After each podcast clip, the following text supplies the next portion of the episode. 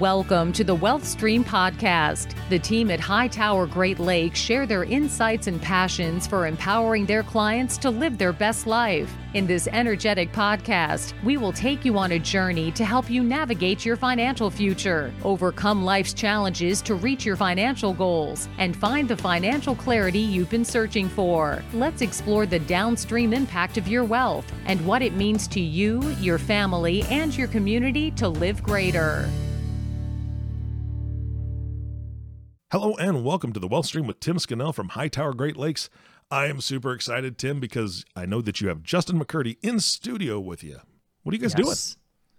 Justin is here for a second time. I, I, he was willing and able to be my next victim. Yes, so we're looking forward to it. Yes, randomly on my calendar appeared this podcast recording, so here we are. exactly. Yeah. Surprise! It is Justin Part Two. That's right. It's gonna be fantastic. Yeah. Yeah.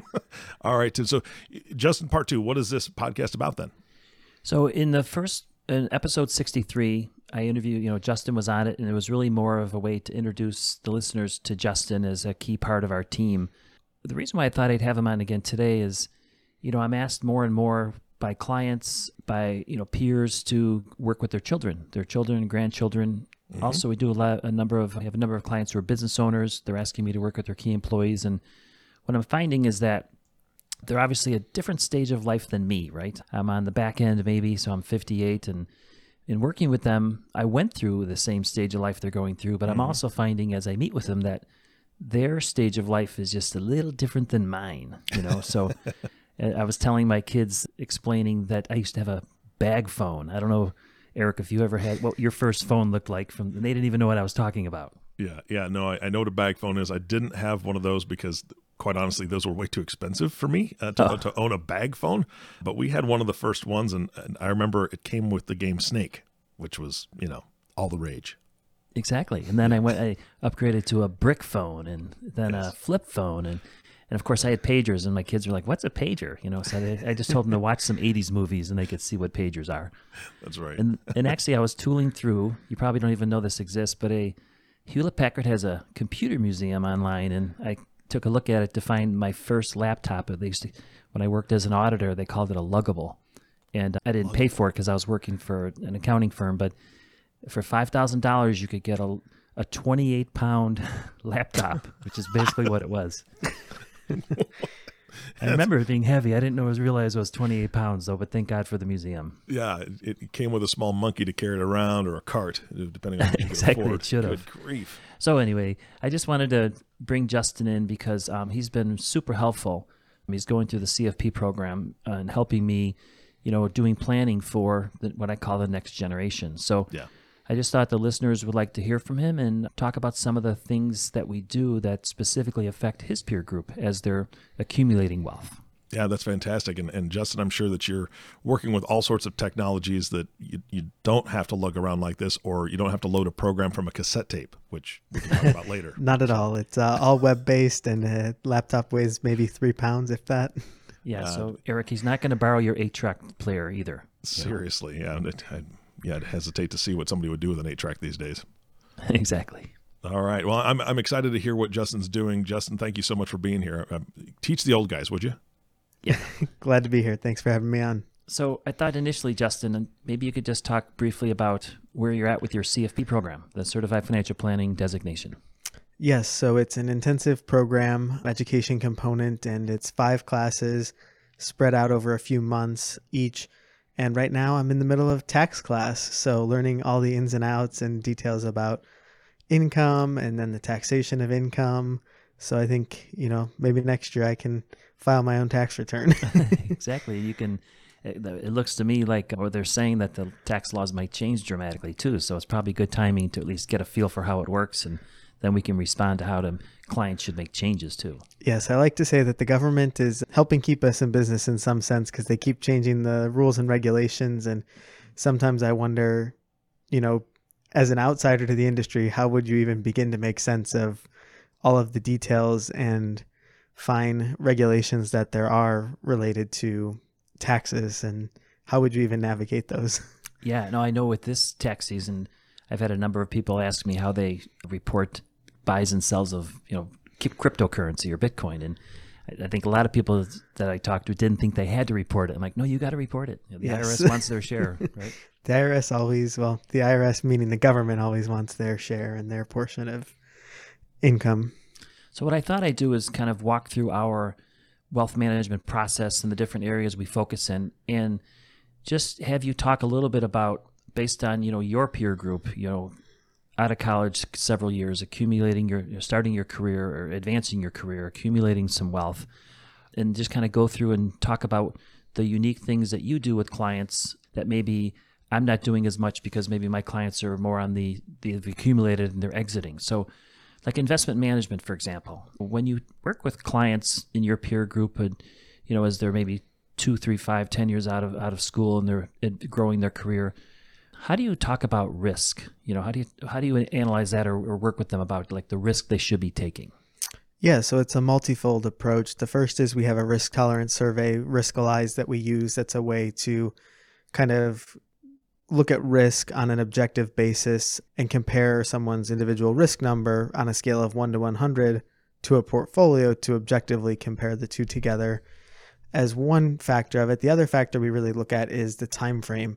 So those who are on the younger end of their career really have a long time frame till the expected need for their retirement fund. So that's a big factor and a big part of the discussion where we're helping and in some cases advising people to be a little bit more aggressive than they feel comfortable with because they do have the time frame to recover from COVID market corrections or other market corrections and each one of those corrections is going to be different. The COVID correction, we saw recovery within a year you know, but back in 2008, 2009, that took more like three, four, five years to get the recovery. So, really just planning for and expecting that those corrections and those types of swings are going to take place, but that they have the time frame to withstand and to weather the storm there. Okay, and then also as you get into risk management investment processes, you know, I had a meeting this morning where the client asked me about the articles that she had read about GameStop or trading just in general, not specifically about that company. What do you think about like do you get questions from your peers, your clients about diversification versus concentration and how that uh, impacts risk? Yes, definitely. We definitely have the conversation about concentration is a higher risk, but there is the higher potential for return, but you also have a higher potential for loss if you invest in one company that may triple within a few years or it may in some cases go bankrupt and be worth nothing. So there's definitely a higher risk there compared to diversifying and really spreading your portfolio across a variety of investments that you're going to have winners and losers in and really are targeting to have more winners than losers and to really have growth from there but also safety from the downside that if I own 100 different stocks if one or two go bankrupt or don't do well that's not going to significantly, you know, wipe out any investing or any, you know, funds that I've saved. And I know we spend a lot of time and energy and we have a lot of resources. We contract with a number of CFAs, chartered financial analysts, and groups of them to help us with that process. And that gets gets into another question that I don't know if you get asked periodically about do it yourself or you know why do I need an advisor? I mean, when someone asks you that, why do I need you versus doing it myself? You know, what how do you typically respond to that? Yeah, so I think one value that having an advisor adds is definitely behavioral coaching and the behavioral side of investing and being able to talk through the feelings and emotions related to seeing large swings and, vol- and volatility in the markets and helping to just understand and normalize that in a sense and be able to be okay with that and to talk through that with someone versus investing just on your own and your stock goes down 20% in one day you might just sell it versus having a conversation first before then deciding what to do with it. So I think that's definitely one aspect of it. And the other aspect and how I think about it personally is I have a small chunk of investments that I manage myself and I pick that I want to, you know, control that little portion of it and the rest of it is invested with our team and leverages our investment strategy team of chartered financial analysts and other experts who are going out there and helping to source the mutual funds, ETFs, and stocks that are going to they think are going to perform well. And so I like partnering with them and taking some of the individual stock picking responsibility off of myself to leverage that team and that's what people who come and work with us can do is help leverage our team and our extended investment strategy team to pick those investments and to choose those funds to diversify instead of just picking a few individual stocks to invest in. Yeah, and I, agree with you. And I know when I talk to your peers, people, you know, the next generation of investors, we talk a lot about building a team of advisors, you know, and I and I think the wealth manager, the investment professional is, is just a great part of the long term team. The other thing we do beyond investment management is we we get into advanced planning with all of our clients. So for example, wealth transfer. And I'm guessing that as you talk to your your clients, uh, you know, your peers, they're probably not thinking immediately of, you know, do I need a will or an estate? But, you know, how do you discuss estate planning with somebody maybe who is five, six, ten years out of school, maybe in building their career where they're not necessarily focusing so much. Uh, they think they'll live forever, right? Yeah, definitely. It's about taking care of the basics of making sure that you're listing the correct people you want to list as beneficiaries on your workplace retirement accounts or your insurance policies through work, as well as any accounts you have outside of that. If you have a bank account, making sure that you're listing somebody there directly so you can avoid trouble for your heirs in eventually claiming any assets if something does happen. And I find frequently that on the younger generation, we're going through a lot of life changes kind of rapidly, very quickly, you know, getting married, having kids, etc. And kind of each of those is a good checkpoint to say, hey, let me check my beneficiaries and make sure. Because if you get married, you may forget that you listed your sibling or your parents to receive your assets if something happens to you, but you really want to be listing your spouse in most cases. So it's it's a little bit simplistic, but it is making sure that the bases are covered and, you know, also having basic estate plan documents done, powers of attorney, living health declarations, and a simple will just to have that in place so that if something happens, there's not nothing done to prepare and plan for it. Yeah, I think I find a lot of people don't realize until they put together a balance sheet and they look at what they have that they actually have more than they think. And if something did happen to them, you know, you just want to make sure you know where it's going. Otherwise, you know, the state you live in has has laws that determines where it goes, and it may not be where you want it, and it, will be expensive. You know.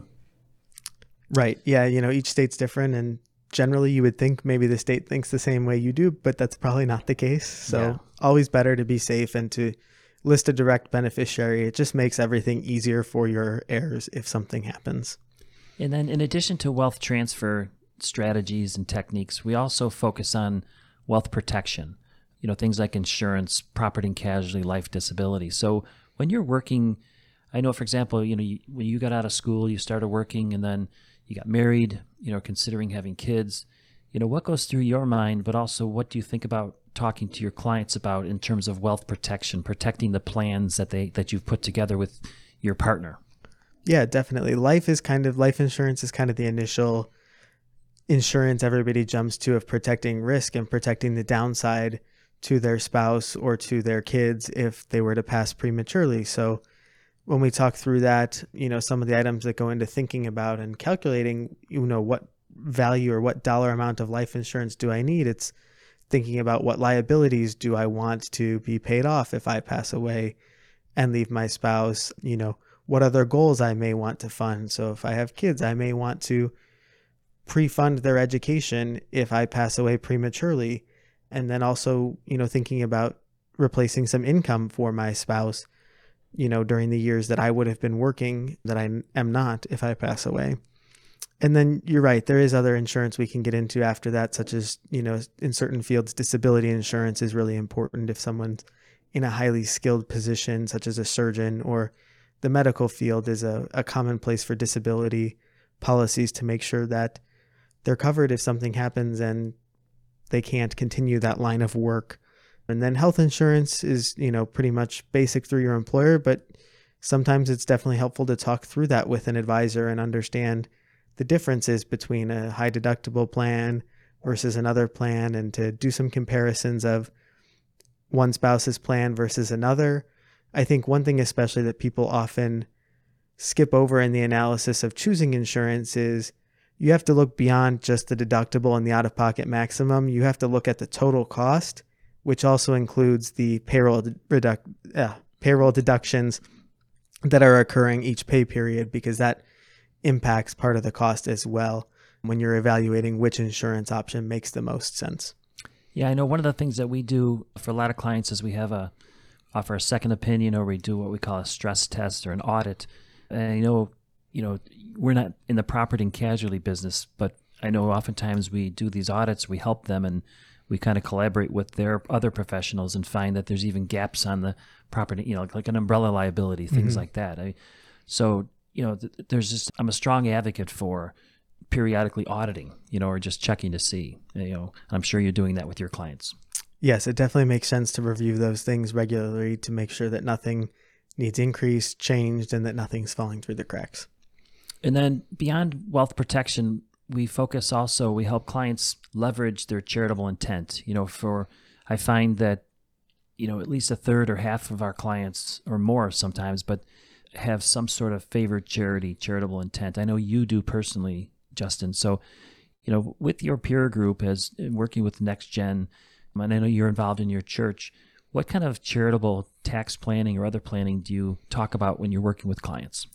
Yeah, unfortunately, right now you really have to donate a lot to get a direct direct tax benefit. So in some cases, if people are you know making larger sum donations or a few years would add up to a larger sum donation, it may make sense to donate a large amount in year one and have that kind of cover for five years in a sense versus splitting that donation, let's say fifty thousand dollars over five years to ten thousand a year, you might get a better tax benefit by doing 50,000 in one year and then nothing for years 2 through 5. Mm-hmm. So that's one big strategy. That's kind of the main one I would think with charitable planning at a young age if you start talking about bigger gifts and such there's other strategies and techniques that come into play down the road after assets have been accumulated such as gifting stock or setting up a donor advised fund but that's kind of a later stage of life usually. Yeah, I know with I'm guessing that with some of your peers you went to maybe Notre Dame with who are off into the tech world where they have options and you know they have a t- lot more complicated tax issues. And you know one of the things we talk about is instead of writing a check for your favorite charity you know trying to gift appreciated shares or things like that is as a, as a really good tax strategy. Definitely. And then beyond that the fourth area of advanced planning that we talk about with clients is really what we call wealth enhancement. And that gets to tax planning which is you know what what you're focusing on now with your CFP, but also you know cash flow planning, debt structure. You know, I'm sure a lot of your peers still have student loans, and how do you with different multiple rates, and some are refinanceable, some are not, and I want to buy a house or things. So, talk about some of the things that you might focus on with your clients with, with in the wealth enhancement sphere. Yeah, I mean, I like to think about it from a perspective of it all starts with sort of a budget in a sense, not a budget that we're going to tell you you can only spend $200 a week on groceries, but really a budget in the sense of understanding how much money is coming in every month and then where am I spending that to come up with basically free cash flow or what's left. So say, you know, I have $5,000 coming in a month, I spend 4,000, well that gives me a 1,000 a month that then I can take and evaluate where I need to prioritize whether that's saving for a down payment, attacking debt more aggressively and making extra payments on debt, or increasing a 401k contribution, or you know, saving into a 529 for college savings for a child. So really I look at it as first you got to understand what the excess amount is and then you can help allocate out to where that money is best moved at that point. Okay. And then, you know, when you look at all of that, the investment management, the advanced planning, the different things you know, I also find that people don't realize how complicated their lives are until they really dive into it. In fact, sometimes that's why they don't dive into it, right? Because there's hesitation to really jump into the detail. But, you know, how do you recommend, how do you or how do you recommend your clients maybe organize and keep their records safe? Things like that. Like, because you obviously have insurance policies and mortgage information, things like that. Yeah, it's definitely important to have all of that in one place. Nowadays, the storage of that is going more towards digital, and a lot of password managers that you can use offer digital storage with it. I know the client portal that we use in our office, we offer our clients they have what we call a vault where they can electronically upload copies of all of those important documents. And it helps to just organize as you accumulate these documents versus kind of tossing them all in a pile and then trying to make a big project of sorting through them. I think it's easier if you kind of organize and take the time to put it away, file it away right when you get it, and to save those documents securely. Make sure you have a backup with computers, you know, can upload it to the cloud as well to make sure that you have something, you know, in case your computer dies and your hard drive fails, that you've got a backup somewhere else and aren't relying on just one copy of it. Yeah, and I know when we work with clients, we work with their other advisors. We're certainly not we don't claim to know everything, right? So we do not. and, and this is the, this is the season because we're in tax season where we're doing a lot of collaboration with clients on their, their their CPAs, their accountants, and I know we're helping them store and deliver a lot of safely and encrypted a lot of information to and from them. What you know, as you're talking with your peer group, as you're talking with people who are that you're working with clients, what other professionals uh, are critical for them to like build a team and, and that that you collaborate with? Yeah, I think CPAs is definitely a good starting point, and kind of as you progress through your career, your tax situation may become more and more complex. Where you know in college you may have been able to get away with filing your own on TurboTax, but as you get into things like stock options or other more complex structures, it definitely is important to get a CPA that's in your corner who's going to help you navigate that and also is going to provide advice and strategies on how to minimize taxes and or defer taxes.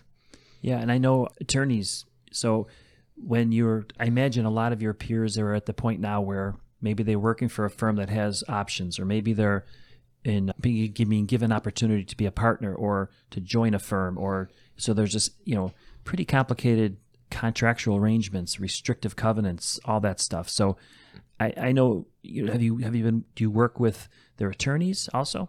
Attorneys, yes. You know, a lot of times that's more just on the estate planning side, but as they have those more complex scenarios come up, it helps to have built a little bit of a relationship with an attorney through the just basic estate planning to be able to then work with that attorney or someone that they work closely with in their office to evaluate contracts and to read all the legal details of different happenings that may be going on. And then just one other area. So I'm, I'm wondering if when you're working with clients, are you finding that they're asking you about how they can help their parents and grandparents, things like that? You know, because it seems to be that people are living longer, and oftentimes, you know, your generation is maybe now helping de- decisions for their parents, their grandparents, etc. Do you run across that much? A little bit, yeah. You know, for example, I was meeting with somebody just the other day and kind of talking about their parents and if they expected to, you know, need to provide much support or anything there. And kind of their consensus was, we don't think we'll have to provide any support, but we want to be able to have the cushion if we need to and want to to be able to support them at some point later on in life. So it's starting to become a, a thought process for a lot, I think. And, and the opposite side too.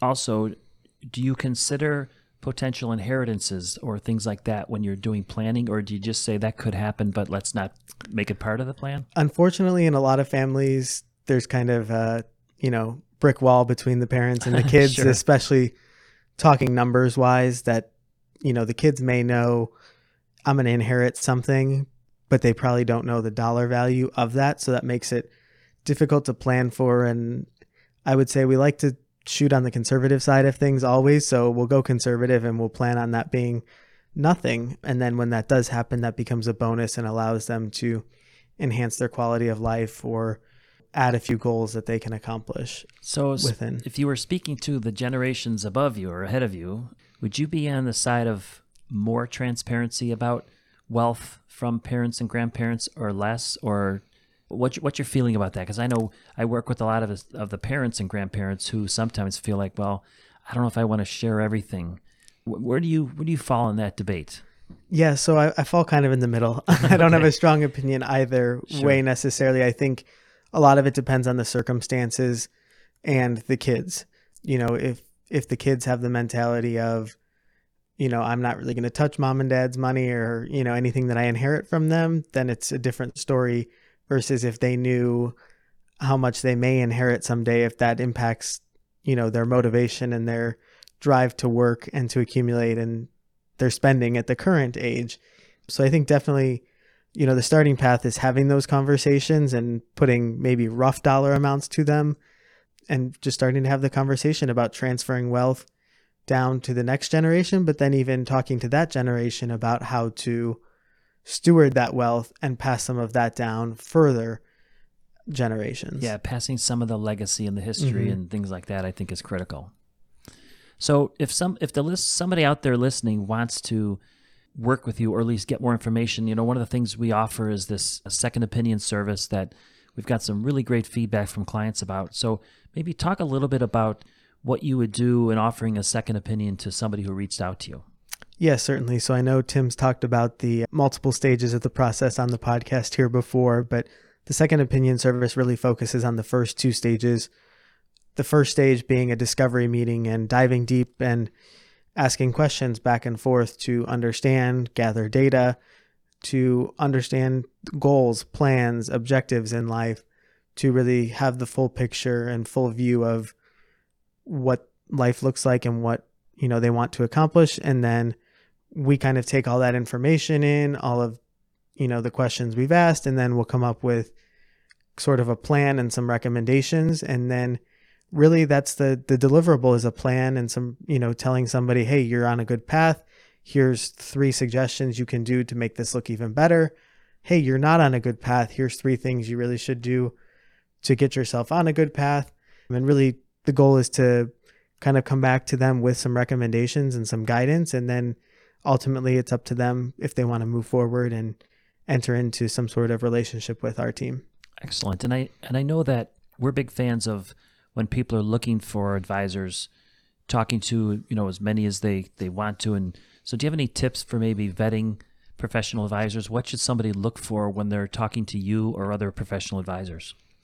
yeah i think you definitely do want to interview and talk to different advisors because you may just click better with somebody versus someone else and you may find that you really like somebody through this process. So definitely interview a few advisors. You can google there's tons of searches. You can search on the cfp website. So i think that's a good point is you know we would recommend looking for a certified financial planner or a team that works and has certified financial planners who really have a basis and a foundation in planning versus more so the investment side of things. Another question to definitely ask is how is the advisor compensated? You want to understand what incentives or lack of incentives there may be for them to recommend or implement certain strategies for you so that you're aware of how they're incentivized and how they may be compensated.